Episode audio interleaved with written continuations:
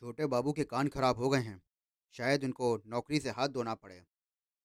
अरे नहीं साहब, उनको तो शिकायती विभाग में भेजने वाले हैं।